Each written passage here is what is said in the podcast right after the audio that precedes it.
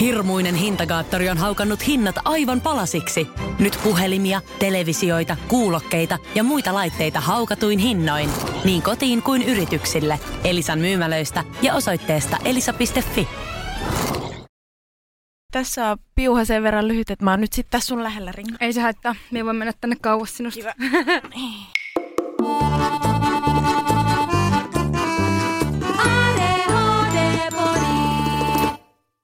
Huomenta kaikkien korviin. Ja hyvää päivää ja iltaa ja yötä. Mä olen Reetta Ja mi on Ringa. ja tämä on ADHD-podi. Meät löydät Instagramista at ADHD-podi. Siellä voit käydä laittamassa meille viestiä, toiveita, risuja, ruusuja sekä käydä vastaamassa kyselyihin. Myös tällä viikolla ollaan saatu tosi paljon vastauksia ja kysymyksiä teiltä, koska meillä on aika timanttinen aihe. Tämä on ollut esittelyssä myös aikaisemmin historian toisessa ADHD-podin jaksossa, jolloin teemana oli työ ja opiskelu. Tänään kuitenkin keskitymme pelkästään opiskeluun. Eli nyt jos kaipaat tukea, tietoa ja erilaisia kekseliäitä keinoja niissä opinnoissa pärjäämiseen, niin pysyhän langoilla. Voit myös käydä kuuntelemassa sen meidän edellisen jakson. Siellä on ollut tämmöinen onni-infoki, joten tällä kertaa me ei nyt käytetä siihen sitten enempää aikaa, vaan mennään suoraan asiaan. Ringa, opiskeletko sä juuri nyt jotakin jossakin?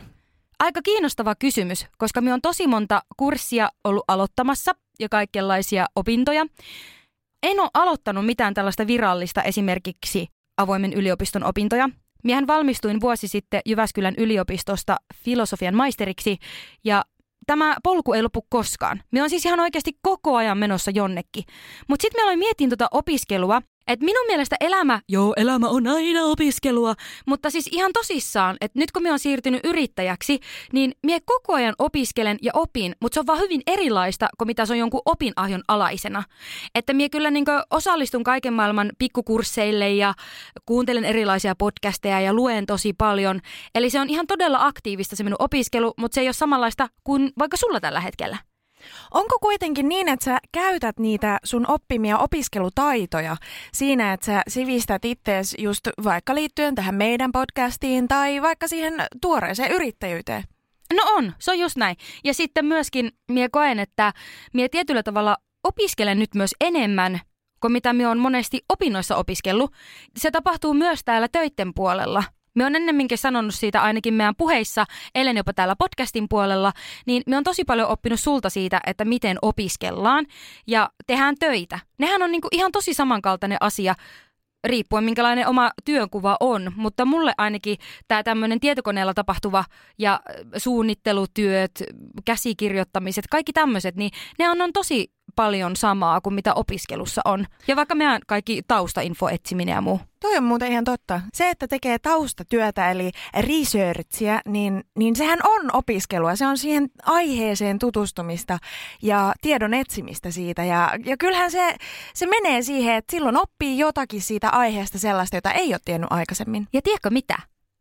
Ei pelkästään opi jotakin, vaan minä on huomannut sen, että nytten, kun minä on työelämässä ja minä on luonut sellaista työuraa, mitä minä haluan, niin miehän pääsen käyttämään ensimmäistä kertaa juuri mulle ominaisella tavalla sitä opiskelua ja sitä, että miten minä opin. Minun ei tarvitse tehdä enää sitä sillä tavalla, miten joku ulkopuolinen taho minun käskee tai toivoo tekevän, vaan nyt minä voin oikeasti luoda sellaista opiskelusysteemiä ja itseni kehittämistä, mikä on mulle hyvä. Ja sitähän me toteutetaan myös meidän harkkareiden kanssa, että me pyritään siihen, että ne opinnot tähtää oikeaan elämään ja oikeaan työuraan. Ja senhän pitäisi olla semmoinen pääpointtikin oikeastaan, jonka takia myöskin on välillä vähän ihmeellistä, että miten tämä toimii niin nykyopiskelut. On niissä paljon menty eteenpäin, mutta sille, että ne heikkoudet, mitä itse on bongannut siellä, niin on ehkä sitä, että ne ei aina välttämättä valmista siihen aktuaaliseen työelämään. Joo, mä oon aika samaa mieltä tosta, että opinnoissa ei välttämättä opi tekemään työtä. Mikä on ehkä vähän absurdia. Mä oon tehnyt töitä koko elämäni, että opiskelu on ollut enemmän se, mikä on niinku tapahtunut vähän siellä sun täällä, siinä sivussa. Niin nytkin kun mä oon aloittanut tänä syksynä tosissaan opiskelun, niin tuntuu hassulta tajuta, että siitä työnteon taidosta on hyötyä siinä opiskelussa, koska se on Opiskelu on opiskelijan työtä. Tosi hyvin sanottu. jotta me nyt tässä nostetaan tämmöistä krediitit, että miksi just me saadaan puhua tästä, niin kyllä tässä nyt pitää semmoinen ihan pieni briefi tehdä, vaikka olisitte kuunnellut sen toka jaksonkin, niin sanottakoon, että mie olen käynyt sekä lukion, ammattikoulun, ammattikorkean että yliopiston. Lisäksi on muun muassa ilmajooga opettaja tai ohjaaja ja siis ties mitä kaikkia valmennuskoulutuksia, psyykkistä valmennusta, ihan kaiken maailman härpäkkeet on varmasti tullut opittua. Ja mitä kaikkea sijoit? Heitäpä pieni lista. en ole ihan varma, onko valmista. No, tää listahan on niin mahoto, että minun on pakko myöntää, että mä, mä ehkä edes pysty sukeltaa siihen, koska siihen myös liittyy se semmoinen häpeä siitä, että mä en ole ikinä keskittynyt johonkin asiaan. Ja mä olisin tavallaan kaivannut, että ai että kun olisikin se yksi juttu, josta mä oon aivan mehuissani ja mä pystyn sen parissa jotenkin haalimaan paljon erilaisia taitoja ja osaamista. Mutta ei, kun mä oon sitten vaihtanut tosissaan ihan kuin takkia aamuisin sitä jotenkin alaa. Että nyt mulla on meneillään, jos mä oikein laskin, niin kuudes alanvaihto. Kuudes! Kuudes! Kuka no, vaihtaa alaa kuusi kertaa? Mie en tiedä, onko tämä nyt lohduttavaa vai justiinsa semmoista masentavaa, mutta mie voin sanoa, että jos mie lasken sinun jutut, niin mie on aika varma, että se ei todellakaan kuudes, vaan ehkä kuin kuudes kymmenes. Joo, no mulla on tässä ollut vähän semmoinen, että mä en ole ihan laskenut sellaisia hanttihommia, millä mä tarkoitan sitä, että joku, joku työ on kestänyt vaikka vain pari kuukautta. Mutta mä oon kokeillut monenlaisia erilaisia töitä. Se, mistä mä koen, että mä oon jäänyt vaille, niin on monenlaiset erilaiset opinnot. Että vaikka mä oon opiskellut sitä sun tätä siellä sun täällä ja myös yksityisissä koulutuksissa kerännyt sitä osaamista, niin, niin mulla on jäänyt täyttymättä se toive siitä, että mä voisin opiskella esimerkiksi ammattikorkeakoulussa tai yliopistossa. Ja koko mun nuori aikuisuus jotenkin oli sitä, että mä ajoin takaa sitä, että, että sit kun mä pääsen siihen johonkin – korkeakoulutukseen, niin se tavallaan sitten auttaa mut eteenpäin ja siinä on se mun juttu. Ja siinä välissä vähän sitä kaikkea odotellessa, niin on tullut vaan sähellettyä vähän joka suuntaan. Mienän tuo jotenkin aivan eri tavalla oikeasti, koska siis samahan voisi sanoa minusta. Toki minun ammatit ja osaaminen voidaan helposti suputtaa johonkin esittäviin taiteisiin, kulttuuriin, mediaan ja urheiluun. No mutta tossakin oli periaatteessa neljä juttua jo. Mutta siis silleen, että, että miekin on tehnyt hirveästi erilaisia juttuja, mutta ne näyttää ulkopuolelta, että oo, tossapas nuo tukevat tosi hyvin toisiaan. Mutta sille, jos sä mietit vaikka kaupungin teatteria, niin on aika monta asiaa, mitä minä siellä voisin tehdä. Et suurin osa ihmisistä on kuitenkin vaan, että ne on esimerkiksi näyttelijöitä, tai sitten ne on... Öm, Ääni- tai valotekniikan puolella. Joo, tai sitten ne on vaikka johtotehtävissä tai järjestäjiä, ihan mitä tahansa tällaista. Ja ne ei yleensä ole niin samat ihmiset, niillä on ihan eri osaamisalueet. Mutta mulla taas on silleen, että minä voin tehdä siellä aika montaakin juttua ja mulla on niin siihen ammattitaito. Eli se näennäisesti kuulostaa, että se on samaa, mutta sehän on aivan eriä.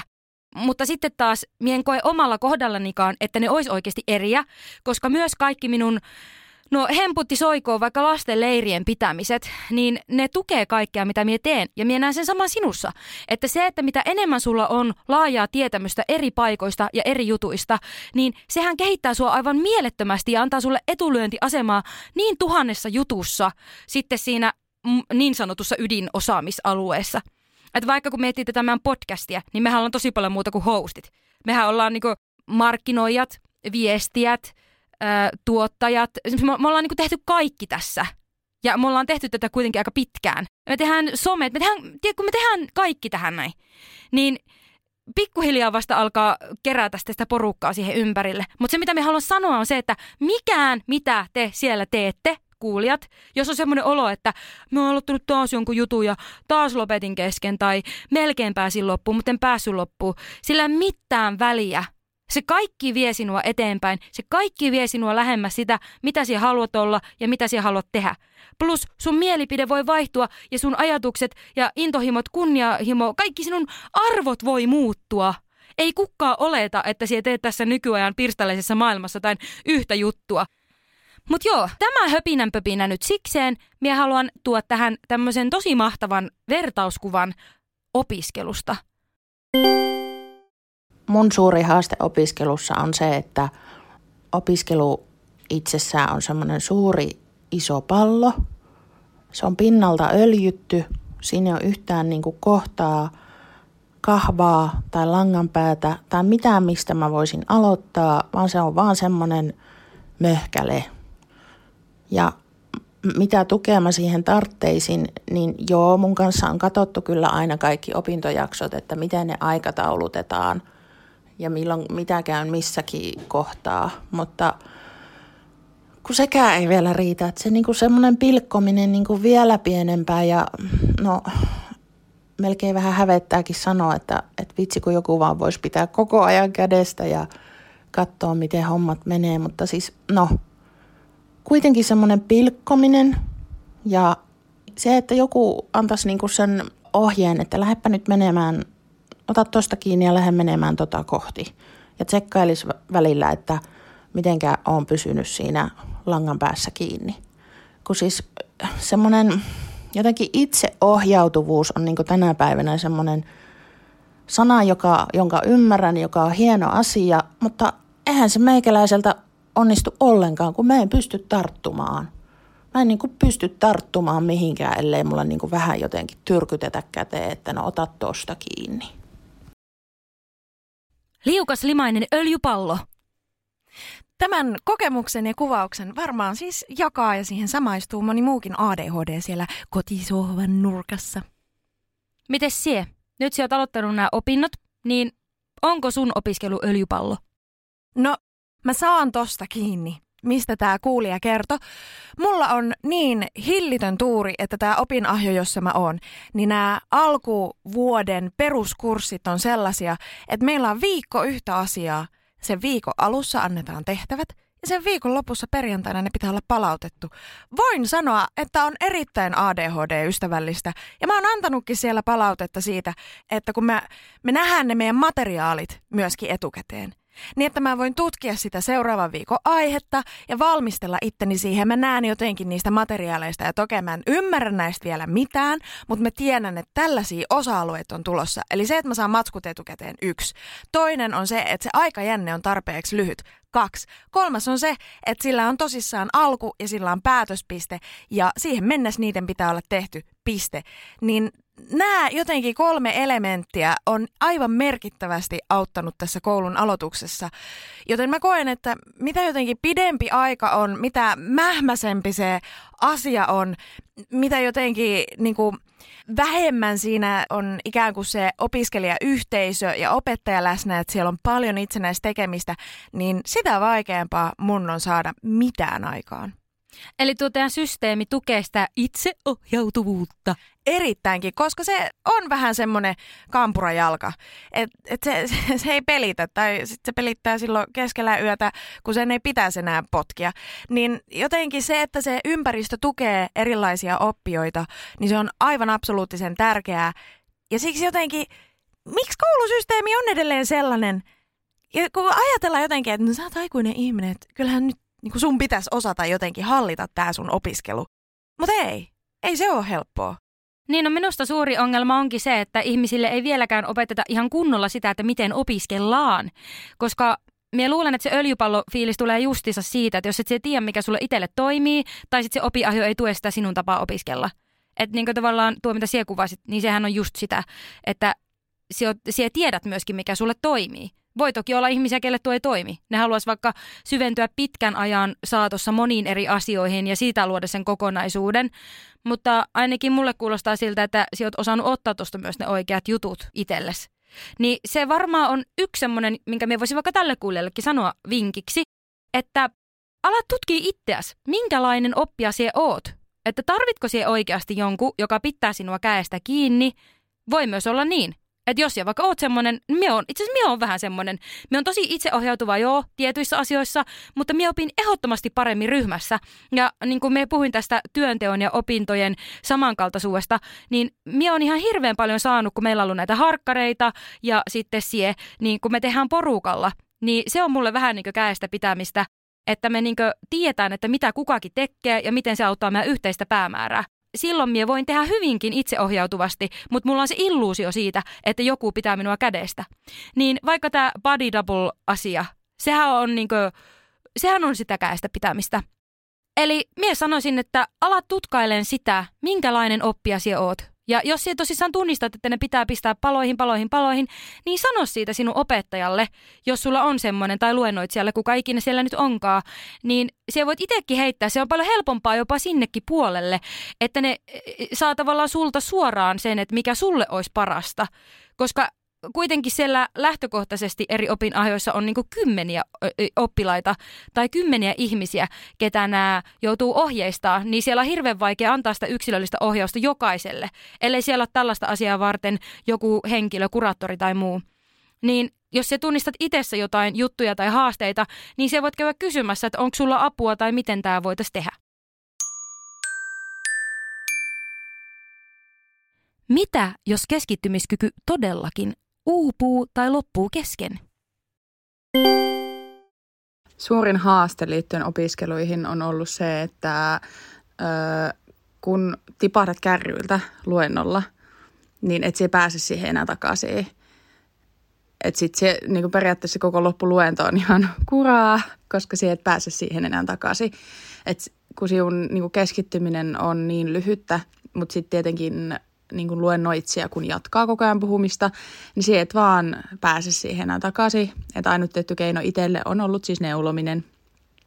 Ja se on auttanut tosi paljon. Ja, ja etäopiskelu on ollut myös tosi hyödyllistä, kun on saanut tallentaa luennot. Se pystyt laittaa pauselle siksi aikaa, kun se kirjoitat sitä muistiinpanoa sit myöhemmin, kun se opiskelet, niin sille etäopiskelu on ollut kyllä itselle pelastus. Näinkin päin, että se on pelastus. On kuullut myös niitä tarinoita, että ihan hirveetäkö ei ole enää mitään, niin kuin mistä saa kiinni. Mutta on kyllä kuullut tätäkin. Musta tuntuu, että ADHD-henkilöt jakautuu jotenkin ihan näihin ääripäihin.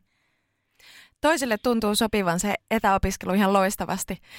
Ää, itse lukeudun siihen osaan, jolla se ei, ei, ei toimi. se ei toimi. Mä tykkään, se on varmaan mulle myöskin niin stimuloivaa olla ihmisten keskuudessa, että mä kaipaan sitä yhdessäoloa. Mutta mitä sä sanot tohon, että jos tipahat kesken kaiken opetuksen? Juu, jos tuollaisen huomaisin tapahtuvan, niin mä siis poistuisin hetkeksi tilasta, koska niin kuin musta tuntuu, että mä tarvin semmoisen risettauksen yleensä siinä vaiheessa. Käsittääkseni luennothan voi olla aika pitkiäkin, kun niin kuin mä tiedän itsestäni, että 45 minuuttia on ihan oikeasti se, minkä mä pystyn keskittymään ja se ei ime multa energiaa ihan hillittömästi. Ja sen jälkeen, kun mä saan tauon, niin sitten se seuraava taas 45 minsaa menee hyvin. Et joskus, jos on ollut semmoisia pidempiä putkipäiviä, niin kyllä mä siellä tauotan itse. Vaikka se oppitunti ei loppus, niin, niin mä tauotan. Ja sit siitä menee ohi, mitä siitä menee ohi. Mutta tähän nyt ei varmasti ole ihan kaikille mahdollista, niin kaikki tuollaiset apukeinot, kuten vaikka se neulominen tai tunnilla piirtäminen tai no mulla on lupa käyttää jumppapalloa, mä istun siis jumppapallolla niin, että mä pystyn liikuttaa mun kehoa ja muita sellaisia keinoja, jotka stimuloi, mutta ei häiritse, niin ne kyllä auttaa myöskin sitten palauttamaan sitä pudonnutta keskittymistä. Jos on tarpeeksi pieni ryhmä, niin voi myös ihan rehellisesti sanoa, että hei, minä vähän zonauttasin tossa, että mulla ei ole mitään hajua, mistä se puhut. Voiko se aloittaa vielä uudelleen tai voiko se kertoa vähän eri tavalla. Ja sitten taas jos tuntuu hirveän ahistavalta, että no niin, nyt koko ryhmä joutuu minun takia kuuntelemaan uudelleen, niin siellä voit myös vähän niin naamioida tämän kysymyksen. Minä olen joskus tehnyt semmoista, että, että minä sanon, että et hetkonen, että minä kyllä kuuntelin, mitä sä sanoit, mutta voitko selittää vähän toisesta näkökulmasta, että minä en ihan saanut kiinni, että avaatko vielä uudelleen. Niin silloin tällaisissa tapauksissa se luennoitsija kertoo vähintään edellisen asian, mitä se on sanonut, jolloin se pystyt pääsemään siihen niin tulevaan ki- käsiksi. Ei sinun tarvi oikeasti aina ihan kaikkea tietää. Ja se on myös tosi olennainen huomio siinä mielessä, että ihminenhän muutenkin elää sillä tavalla, että se ottaa vain tietyn informaation sisään ja päättelee loput sieltä välistä. Ei, ei sitä koko ajan kykene ottaa sellaista aktiivista jokaista sanaa ja muutenkinhan me ollaan oman ymmärryksemme varassa. Niin pitäisi jotenkin luottaa siihenkin, että se, että sä saat edes jotain sieltä, niin se pystyt yllättävän paljon päättelemään, koska ne kuitenkin on tiedossa yleensä ne aihepiirit vaikkapa, että mitä sä oot menossa sinne opiskelemaan. Kuunnellaanpa seuraava ääniviesti. Mulle suurimpia haasteita on ollut kuormittuminen, stressiherkkyys, ajankäytön suunnittelu ja suunnitelmissa pysyminen riittävällä tarkkuudella. Etenkin kirjalliset työt on tuonut haasteita. Voi kuule, et oo yksin. Ollaan saatu ihan järjetön määrä viestejä juuri näistä samoista teemoista. No, onko sulla meille vastauksia, Reetta? Opiskelussa on semmoinen erikoinen puoli, joka voi olla läsnä myös työelämässä, mutta mä oon kokenut sen lähes kaikissa mun opinnoissa aina läsnä olevaksi. Ja se on semmoinen, että siitä, kun töistä lähtee, niin parhaimmillaan ja terveimmillään se toimii niin, että hattu pistetään naulaan, hanskat pistetään tiskiin ja sitten mennään kotiin ja ne työt jää sinne työpaikalle niin sanotusti. Mutta opinnoissa se ei jotenkin toimi niin. Eli mun kokemus on ollut varsinkin mun aiemmista opinnoista sellainen, että ne seuraa aina kotiin. Ne seuraa vapaa-ajalle ja ne seuraa viikonloppuihin. Se raja hämärtyy mulla ainakin helpommin niin, että mä en osaa erottaa enää samalla tavalla vapaa-aikaa ja opiskeluaikaa. Varsinkin jos on paljon itsenäisiä tehtäviä tai kotitehtäviä tai se opiskelu on enemmän itsenäistä, eikä esimerkiksi pysy välttämättä deadlineissa, mutta et, et silti pystyy vielä palauttaa jälkikäteen sitä sun tätä, niin, niin sitten se niin kerääntyvät tekemättömät tehtävät yhdistettynä siihen, että ei ole jotenkin sitä vapaa-ajan ja sen opiskeluajan selkeää erotusta, niin sitten loput päätyy olemaan opiskelemassa aina silloin, kun ei nuku. Ja se on aivan äärimmäisen kuormittavaa, että jos joku työssäkäyvä ihminen kertoisi mulle, että hän illalla viimeisenä ja aamulla ensimmäisenä häntä painaa opiskeluasiat, että ne niinku, ne ei välttämättä ole aktiivisessa mielessä, mutta siellä on taustalla jatkuva semmoinen stressi niistä ja ahdistus niistä, niin mä sanoisin, että, että kuule, tuo ei ole ihan hirveän terve juttu ja elämän ei kuulu olla tollasta. Mutta sitten kun se liittyykin opiskeluihin, niin sitä jotenkin ymmärretään paremmin, että no, mutta sellaista opiskelu on. No kaikilla meillä on vähän deadlineit paukkunut ja jäänyt asiat tekemättä. Ja sitten niitä tehdään yömyöhää, ihan hirveässä hiessä ja viikonloppuisin. Niin, niin kuin, kuuletteko tästä, miten järjetöntä se on? Kuka sellaista jaksaa? Ei ole mikään ihme, että jos itselläkin lipsuu ne rajat, että sitten se kuormittuneisuus vaan niin kuin, ei kenenkään terveenkään ihmisen psyykkeen kuulu sellaista kestää. Tämä lähtee jo heti ala-asteelta, koska silloin tulee jo niitä läksyjä. Mutta minä väitän, että tämä korostuu ammattiopinnoissa sekä korkeakouluopinnoissa. Päivät voi olla muutenkin jo tosi pitkiä ja luennot voi olla tosi pitkiä ja intensiivisiä. Sitten kun ne opettajat ja luennoitsijat on vielä omaan alansa keskittyneitä ja siihen omaan kurssiin keskittyneitä, niin nehän ei ollenkaan edes tiedä, mitä muuta näillä yksilöillä on menossa, koska siellä ei ole myöskään semmoista, että kaikki kävi samoja kursseja ja samoja tunteja, jonka takia kaikki antaa sulle niitä läksyjä sen oman juttuunsa pohjalta. Ja sehän sitä kuormitusta lisää, että jos on pitää niin tehdä viidelle kurssille kymmenen sivun essee jokaiseen – niin kuin sen kurssin aikana, plus lyhyet tehtävät.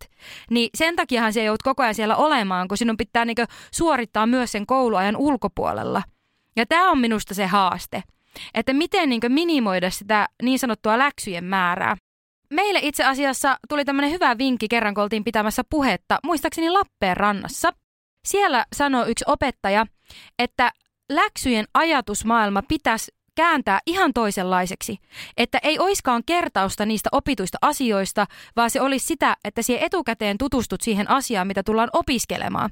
Ja minä väitän, että tällainen systeemi myös muokkaisi sitä, että ei tulisi tätä ahistusta siitä, että se tiput kärryltä, mitä se luennoitsija selittää, koska sulla olisi jo automaattisesti semmoinen vähän laajempi ymmärrys, edes semmoinen silmäily siitä asiasta. Minä sanoisin, että tämä on semmoinen vinkki vitonen kaikille opettajille – kaikille luennoitsijoille. Jos teillä on mahdollisuus, niin kääntäkää tämä ajatusmaailma toisinpäin. Läksyjen tai kotitehtävien tai itsenäisen työskentelyn haastehan on tosiaan se, että sille ei ole tavallaan takarajaa. Eihän töitäkään tehdä niin, että ne tehdään kunnes ne on valmiit, vaan sitten jos se työ on kesken ja sillä ei ole niinku kenenkään terveyttä ja henkeä uhkaava, uhkaavaa ei ole se, että sen työ, niin kuin, että lähdet työpaikalta, niin nehän jätetään ne asiat siihen, mihin ne jäi ja jatketaan seuraavana päivänä. mä ehdottomasti kannattaisin myös tällaista suhtautumista opintoihin. Varmasti vielä mitä enemmän sitä itsenäistä opiskelua on, niin sitä vaikeampi sitä hahmottaa, koska se lukujärjestys näyttää niin erilaiselta, kun siellä on luento siellä ja toinen täällä, että jotenkin aikatauluttaa sen oman opiskelupäivänsä niin, että vaikka siellä on keskellä päivää luento, niin se opiskelupäivä alkaa vaikka yhdeksältä, mutta se myös loppuu esimerkiksi kolmelta. Ja sitten se kans loppuu. Et sen jälkeen ei enää niin kuin jäädä miettimään, että no mä teen vaikka iltaa vasten kotona. Ei, tee se silloin kolmella niin pitkälle kuin pääset ja that's it. Kun käy näin. Älä tingi, ota kingi. Pilkington, se on tuulilasien ykkönen Suomessa. Löydä sinua lähin asennusliike osoitteesta tuulilasirikki.fi. Laatua on Pilkington. Alanvaihtaja, uusperheen aloittaja, vasta Suomeen saapunut, erosta elpyvä, muuten uutta alkua etsimä. Meidän mielestämme useammalla pitäisi olla mahdollisuus saada asuntolainaa elämäntilanteesta riippumatta. Blue Step Bank. Tervetuloa sellaisena kuin olet. Hirmuinen hintakaattori on haukannut hinnat aivan palasiksi. Nyt puhelimia, televisioita, kuulokkeita ja muita laitteita haukatuin hinnoin. Niin kotiin kuin yrityksille. Elisan myymälöistä ja osoitteesta elisa.fi.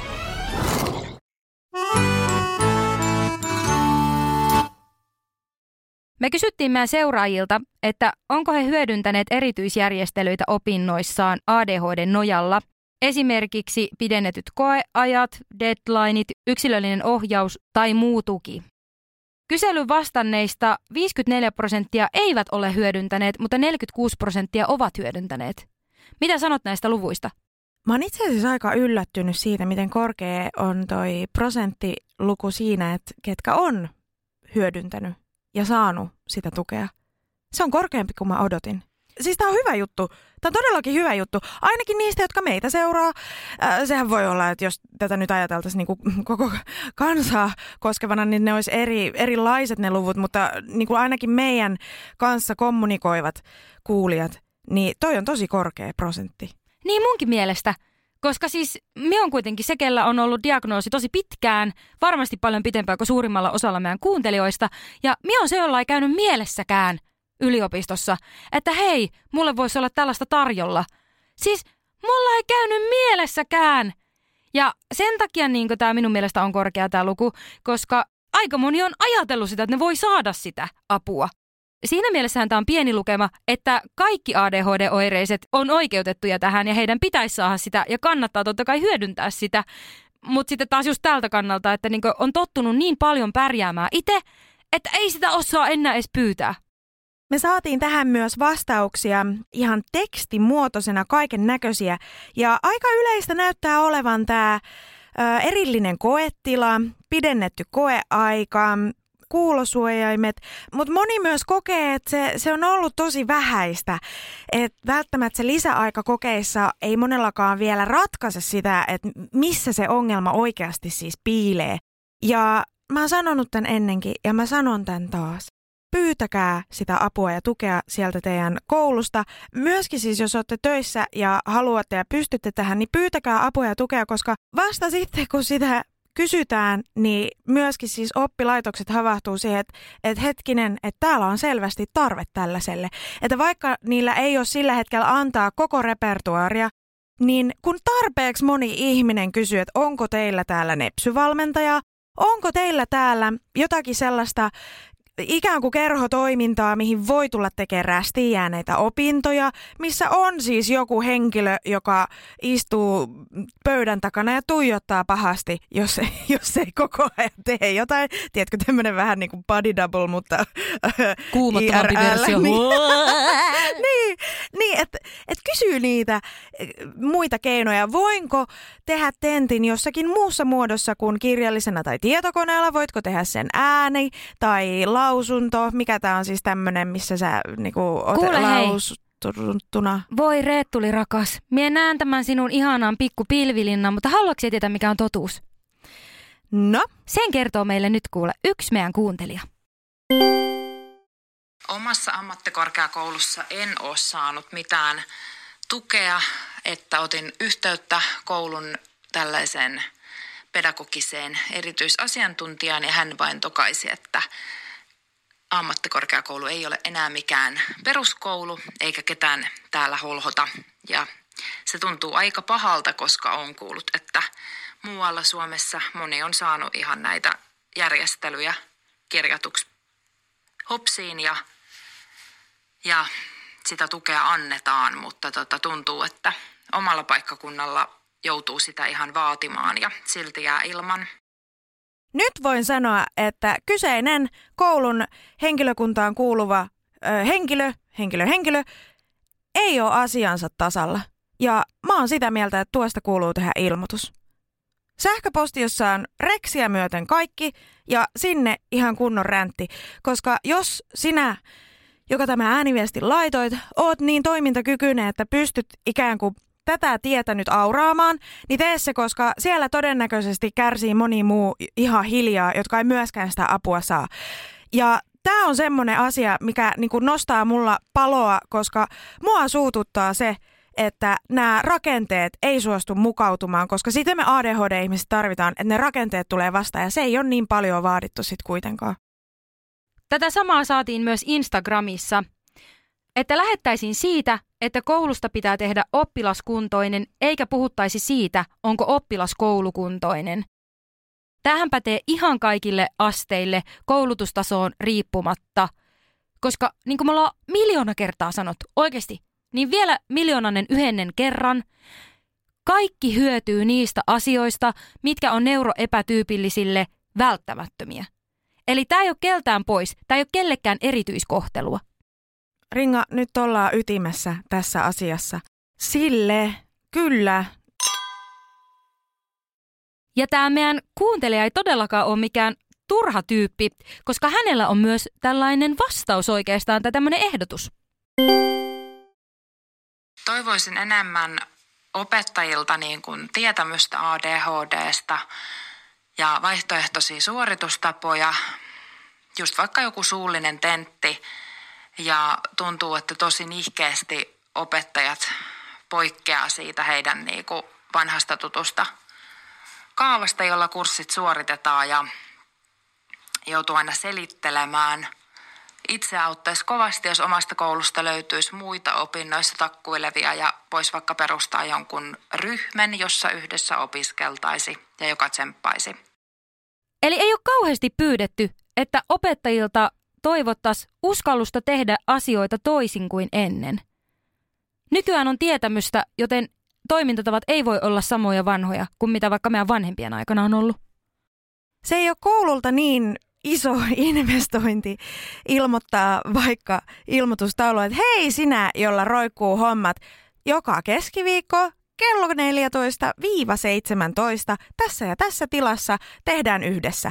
Ja vaikka se olisi vaan avoin tila, varsinkin jos puhutaan aikuisten opiskeluista, korkeakoulut, mitä ikinä, niin, niin jo vaan se, sen avaaminen, sen tilan ja se kutsuminen ihmiset saa kutsun sinne, niin se voi olla just tarpeeksi, että niitä asioita voidaan saada yhdessä aikaan.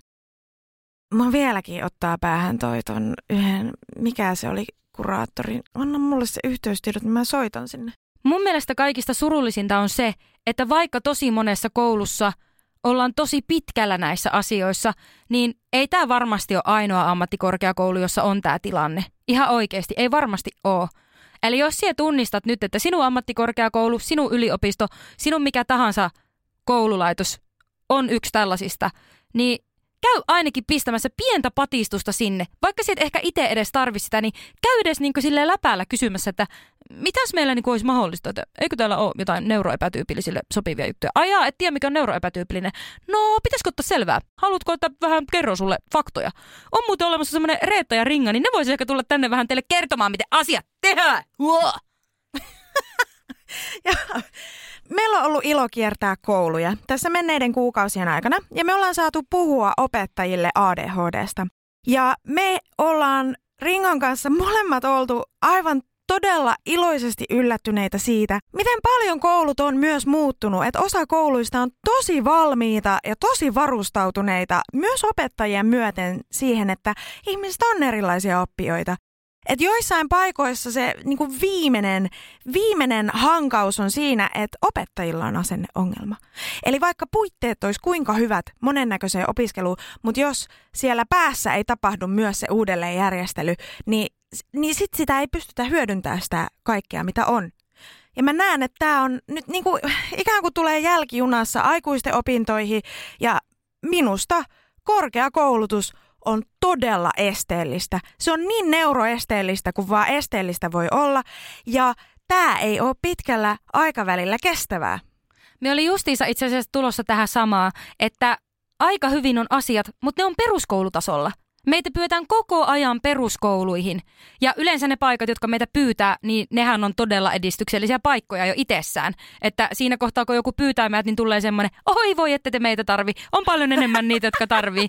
Siis totta kai kaikkiallahan siitä on hyötyä, en mie sitä todellakaan Joo, kyllä, tarkoita. Kyllä. Mutta nyt mie kannustan kaikkia ammattikorkeakouluissa ja yliopistoissa ja aikuisopinnoissa sekä työskenteleviä että opiskelevia, niin käykää pyytämässä – esimerkiksi, että me tullaan sinne pitämään koulutusta. Me ollaan tehty sitä aika paljon jo. Ja se on semmoinen, mihin itsellä on ainakin hirveä palo ja ilmeisesti myös sulla on kanssa ihan suunnattoman suuri palo. Ei tullut siis yllärinä kellekään.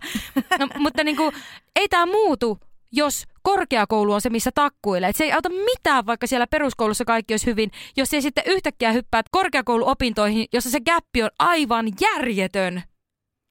Se on juuri näin se, miksi korkeakoulutuksen esteellisyys on mulle vähän semmoinen sydämen asia, on myös, on myös se, että tämän hetkisessä ja tämän muotoisessa yhteiskunnassa korkeakoulutus on pääsy. Se on pääsy elettävään palkkatasoon, se on pääsy ylennyksiin ja uralla etenemiseen, se on pääsy niin moneen asiaan, että se alkaa olla välttämättömyys. Mä väitän, että tästä tulee ongelma, mikäli korkeakoulutus ei ala mukautumaan ja kyse ei ole siitä, että joku ö, taso laskee ja sitten meillä on huonompia lääkäreitä. Siitä ei ole kyse, vaan se, että sen oman osaamisen osoittaminen voi tapahtua muillakin tavoilla kuin vain sillä yhdellä ikuisesti täällä käytetyllä, mikä, missä on minkäkinlainen. Mutta sen, sen tarvii olla esteettömämpi, saavutettavampi sen ympäristön ja siitä hyötyy kaikki, se ei ole keltään pois. Nyt vähän tämmöiselle ehkä kevyemmällekin puolelle voisin sanoa.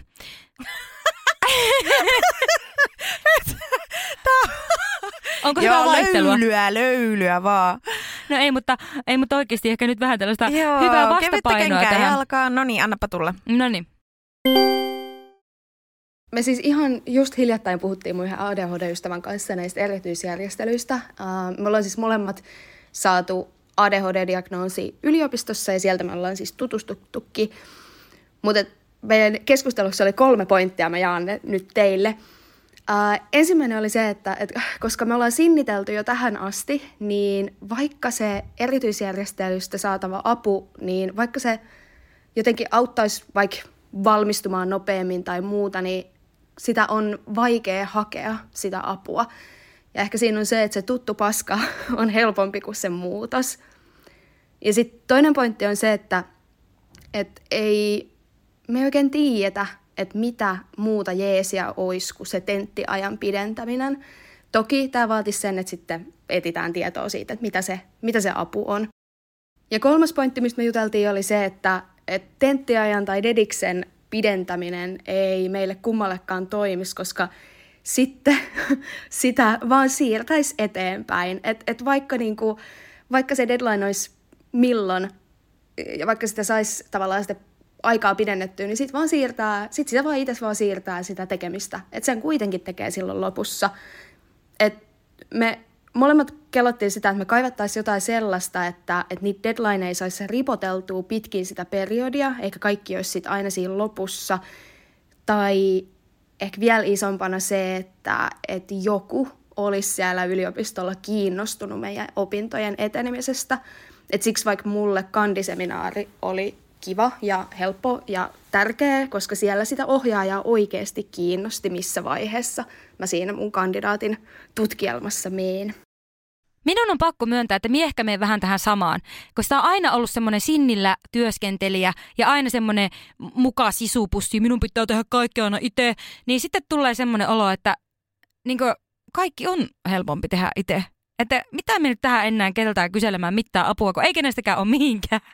niin sitten se tulee oikeasti, että minä hakkaan mieluummin päätä seinään kolme päivää, kun käyn pyytämässä apua, joka minua oikeasti ehkä helpottaisi. Toi on paha.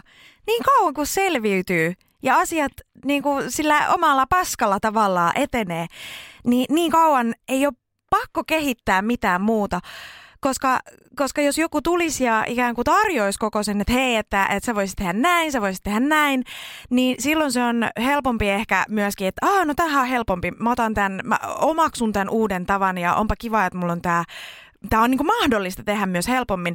Mutta jos sitä ei erikseen tarjota, vaan pitäisi tunnistaa itse, mitä tarvii, niin silloin tosissaan sen oman kakkan systeemin kanssa on helpompi elää. Niin kuin siinä on semmoista epäuskoa jo kaikkea siihen, että mitä sä oot saanut sieltä ulkopuolelta, niin tulee semmoinen, että no ei se ennenkään toiminut, ei mikään ole auttanut, ää. Niin sitten jotenkin kai siitä tulee semmoinen, että miksi tämä olisi yhtään erilainen tilanne, että siellä taas joku neurotyypillinen on keksinyt, että mikä mulle muka toimii. Niin ehkä mietitään itse paremmin, mutta en kuitenkaan tiedä, enkä osaa. Ja sitten me on semmoisessa kehässä.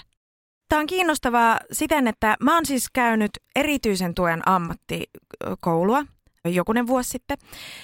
Ja se siis tarkoittaa sitä, että, että sellaiset henkilöt, joilla on jonkinasteinen tai jonkinlainen erityisen tuen tarve, niin heidät pystytään ottaa huomioon siinä oppilaitoksessa. Ja tätä voisi tarkoittaa vaikka jonkunlainen liikuntaesteisyys, ja mun kohdalla se oli sitten mielenterveys, uupuminen, niin se teema, millä mut otettiin sisään. Eli, eli äh, mä en ole niin täysopiskelukykyinen, mutta jos ne opinnot ja oppilaitos pystyy mukautumaan, niin sitten mun on mahdollista myös opiskella.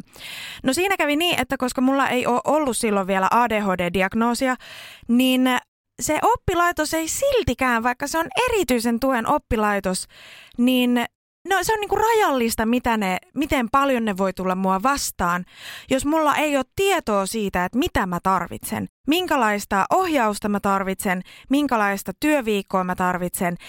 Ja nyt ero tähän, että mulla on moniammatillinen tuki. Mä tiedän, niin, no niin, okei, taas tämä mun nyhkytarina todella lyhyesti. Kun mä oon romahtanut, eli mä en ole enää siis selviytynyt se selviytyminen ei ole ollut enää mahdollista, vaan on ollut selvää, että mä tarvitsen apua ja tukea, jotta mä ikään kuin pääsen tästä enää ikinä jaloille, niin ylipäänsä saatiin, että mä tässä tilanteessa pystyisin käymään vuoden ajan koulua, niin mun tukimuodot on ihan toisenlaiset. Mulla on tota, parempi tieto siitä, että missä ne sudenkuopat piilee. Ja näihin opintoihin ja tähän oppilaitokseen, kun mä oon kävellyt sinne sisään saman tien silleen, että hei, Mä haluan tavata kaikki ne henkilöt ja henkilökunnasta, jotka pystyy tekemään mun kanssa suunnitelman mun opintoja varten ja jotka pystyy kertomaan mulle, että miten kaikin tavoin mä voin mukauttaa mun opintoja. Mä haluan tavata heidät ASAP. Ja sit mä oon siellä aivan siis täysin raakaa avautunut niille ihmisparoille, opettajille, ää, erityisopettajalle. Meillä on semmoinen onni siitä, että että mikä mun tilanne on. Ja vaikka ne ratkaisut on ollut lopulta sellaisia, että mulla on jumppapallo ja mä saan kävellä luokasta ulos ja mun opettajia on mun vastuuopettaja tiedottanut mun tilanteesta niin, että kellekään ei ole salaisuus, että minkä kanssa mä siellä painin, niin jo tämä on auttanut mua aivan merkittävästi ottamaan haltuun sen mun oman opiskelutilan. Mutta tämä on tapahtunut vasta sitten, kun mä pystyn vaatimaan, että, että mulla on tällainen juttu ja mä haluan, että tämä homma menee näin. Pystyttekö tulemaan vastaan? Mutta niin kauan, jos selviytyy vielä, mä näen, että se on niinku vaikein paikka olla. Mä itse tousin erityisesti muutosta siihen, että tiedottaminen olisi oikea-aikaisempaa ja riittävää, yhdenmukaisempaa oppilaitoksen puolelta – on aika useasti ollut semmoinen olo, että mitä jos multa on taas mennyt jotain ohi ja on tosi stressaantunut ihan vaan sen takia, että jotkut asiat on tiedotettu aivan liian myöhään. Se viesti ei ole tavoittanut kaikkia opiskelijoita. Osa ei ole ollut viestityslistalla ja aikataulun muutoksiakin on saattanut tulla, että ne odotukset opiskelijoita kohtaan on tuntunut aika kohtuuttomilta. Se on syönyt tosi paljon motivaatiota, aiheuttanut turhautumista ja ajankäytön suunnittelu on vaikeutunut. Se turhautuminen on myös aiheuttanut sitä, että ei sitten oikein taho pysyä niissä suunnitelmissa, mitä on tehnyt. Voin sanoa, että jos tuo oppilaitos olisi työpaikka, niin siellä ei työskentelisi enää kukaan. Mutta kyllä minä sanon, että kyllä tuota tapahtuu myös hyvissä paikoissa. Ja se johtuu korkeakoulussa just siitä, että kun jokainen opettaja käyttää eri alustoja Ainakin meillä oli yliopistossa, kun siellä oli useampi semmoinen, minne se pystyy tekemään vaikka tehtävän palautuksia. Ja sitten sulla on justiinsa nämä jotkut sähköpostilistat ja käyttääkö ihminen sitä yliopiston sähköpostia vai käyttääkö se henkilökohtaista ja ootko osannut laittaa ne sillä tavalla, että koulun sähköposti tulee sun omaan sähköpostiin ja niin edelleen. Niin siinä on niin tavallaan monta kompastuskiveä, missä näin voi käydä. Ehkä se vaatisi siltä systeemiltä sitä yhdenmukaistusta – että se ei ole aina edes välttämättä niiden opettajien kontolla tai edes välttämättä ehkä koululaitoksenkaan. Minä en oikein tiedä, että mistä asti se lähtee se vaikkapa tämmöinen verkkoympäristön luominen. Niin, siis saavutettavuudestahan tuossa on kyse. Jos verkkoympäristöt ja tiedottaminen ei toimi, niin sehän on siis saavutettavuuskysymys. Siitä kyllä karsii ihan kaikki, jos se on tuollaista silppua. Tämä on yksi, yksi kohta, missä mä oon ollut useinkin ihan tyytyväinen, kun on maksanut opinnoista, koska silloin mä oon eri tavalla asiakkaana. Mä voin sanoa, että mitähän vittua, että yrittäkääs nyt. Mutta sitten jos käy koulua, joka on meillä ihanasti ilmasta täällä, niin miten annat palautetta? Se on ihan hirveän paljon vaikeampaa. Tässä on hiukan näitä meidän pohdintoja sivuava viesti sekä muitakin hyviä vinkkejä jos nyt pian jollakin ihmeen tuurilla. Tätä teidän podcastia sattuisi kuuntelemaan joku opettajahenkilö, niin olisi ihan tosi tosi siisti, jos ottaisivat onkeen, että olisiko mahdollista, että ADHD-ihmisellä olisi mahdollista semmoinen pieni kiva juttu, että olisi niin nelipäiväinen kouluviikko ja sitten vaikka perjantai olisi niille semmoisille rästi etähomma tehtäville, ylipäätään tehtävien tekemiselle. Että kun mulla on ainakin ollut aina vaikea se, että jos on koulua ja sitten tuut kotiin ja sitten pitäisi vielä jotenkin jatkaa sitä koulupäivää siitä tekemällä jotain koulutehtäviä. että mä mieluummin teen ne sitten niin yötä vasten niin ihan viime tipassa urakalla kaikki pois alta ja syön levyn suklaata ja pussin chipsiä on sille ah nyt se on ohi. Ja sama toimii myös siinä, että kun menen kouluun ja kun lähden sieltä, niin mä haluan, että se koulupäivä on siinä. Mä en enää halua aktivoida itteni koulun jälkeen, että se on niin selkeä, että kun astun autoon tai kävelen kotiin, niin siinä matkalla mä irtaannun koulusta henkisesti ja fyysisesti ja kaikilla maailman tasoilla. Mitä mieltä sä oot nelipäiväisestä kouluviikosta? No mullehan se passaisi. Mä tykkään siitä, että, että tuota, siellä on sitä semmoista mokan varaa, että tulisi edelleen perjantaina kouluun ihan niin kuin muinakin päivinä, mutta se on se päivä, kun sitten saa tehdä niitä rästijääneitä hommia. Tai tarvittaessa, jos kaikki onkin jostain syystä tehty, niin sen kun juo kahvia sitten ja hölpöttelee. Minun mielestä tämä nykyyhteiskunta kusee suorastaan siinä, että kaikkien ihmisten pitää tehdä samaa aika töitä – ja samanlaisissa jaksoissa. Ylipäätään ihmiset tekee aivan liian paljon töitä ja opiskelee päivästä. Se ei ole tehokasta. Se ei ole tehokasta, että se kahdeksan tuntia teet yhtään mitään asiaa, vaikka sinä rakastaisit sitä. Jos teet sitä päivässä kahdeksan tuntia plus kaikki läksyt ja kotitehtävät, niin ihan oikeasti haloo, ei toimi. Minä on ehdottomasti sitä mieltä, että maks neljän päivän viikot ja sitten tuommoinen rästipäivä – että jos et ole niinä päivinä ollut skarppina, niin sitten sulla on kuitenkin se yksi päivä siellä. Että tämä ei edes olisi mikään semmoinen suuri mullistus, että emme vaadi nyt sitä kolmipäiväistä kouluviikkoa. Tämä sama kuuntelijamme saa nytten kunnian lopettaa tämän jakson, tai me varmaan kyllä vielä kommentoidaan, mutta tämä on niin hyvä viesti. Tämä on niinku oikeasti tämä on paras opiskeluvinkki ikinä, ainakin kaikille näille, jotka meille on laittanut ääniviestiä. Minusta tuntuu, että tämä tulee suoraan teille, joten nyt korvat hörölle pienokaiset mä keksin yksi kerta tällaisen, että jos on ihan tyhmä tehtävä, enkä halua tehdä sitä, mutta se on vaan pakko, koska tyyliin numero on siitä kiinni, niin joskus voi oikeasti haastaa itseä, että tekee sen tehtävän niin mahdollisimman huonosti. Ihan niin kuin, jos on vaikka ruotsin tehtävä, niin googlettaa jokaisen sanan ja näin. Mutta pakkohan sut on sitten päästä kuitenkin kurssilta läpi, että sä kuitenkin teit sen, vaikkakin tekisit huonosti. Niin joskus on vaan hyvä haastaa itseä ja mennä oikeasti limboasennossa sieltä, mistä aita on tosiaankin matalin tai jo kaatunut. Ja mun mielestä siinä ei ole mitään pahaa, kun ottaa huomioon, että yleensä ADHD-ihmiset sitten niissä niitä kiinnostavissa jutuissa niin loistaa ja tekee ehkä vähän ylikin sen, mitä oikeasti tarvitsisi, niin sitten se ei ole mun mielestä mitenkään niin huono, että välillä sitten oikoo ja tekee niitä juttuja silleen niin kuin haastain mahdollisimman huonosti. Ootko ikinä tehnyt mahdollisimman huonosti jotakin? No on, mutta sitä piti vähän harjoitella.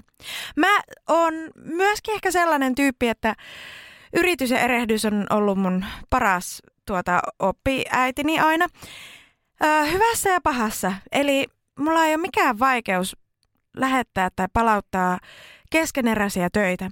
Ja mä, mä en tiedä, miten paljon tämä poikkeaa, koska tuntuu, että monesti taas semmoinen, että kaipais hioa jonkun asian täydellisyyteen saakka, niin mä enemmän kohtaan ehkä sitä ihmisissä.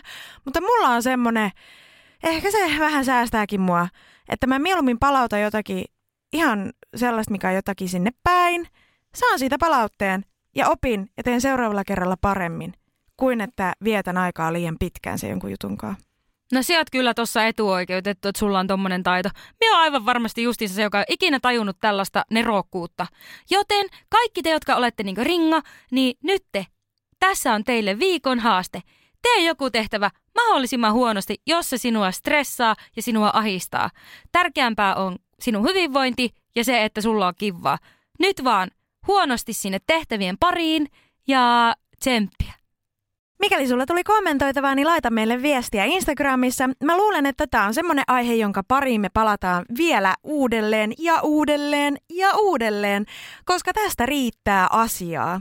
Mie voin jo paljastaa, että ensi viikolla on ehkä jollain tavalla, jos ei suoraan opiskeluun liittyvä asia, niin ainakin niinkö sen sisaraihe. Puhutaan nimittäin maskaamisesta ja selviytymiskeinoista. Joten innolla odottamaan. Pian kuullaan taas. Hyvää viikkoa. Hyvää viikkoa. Moi moi! moi.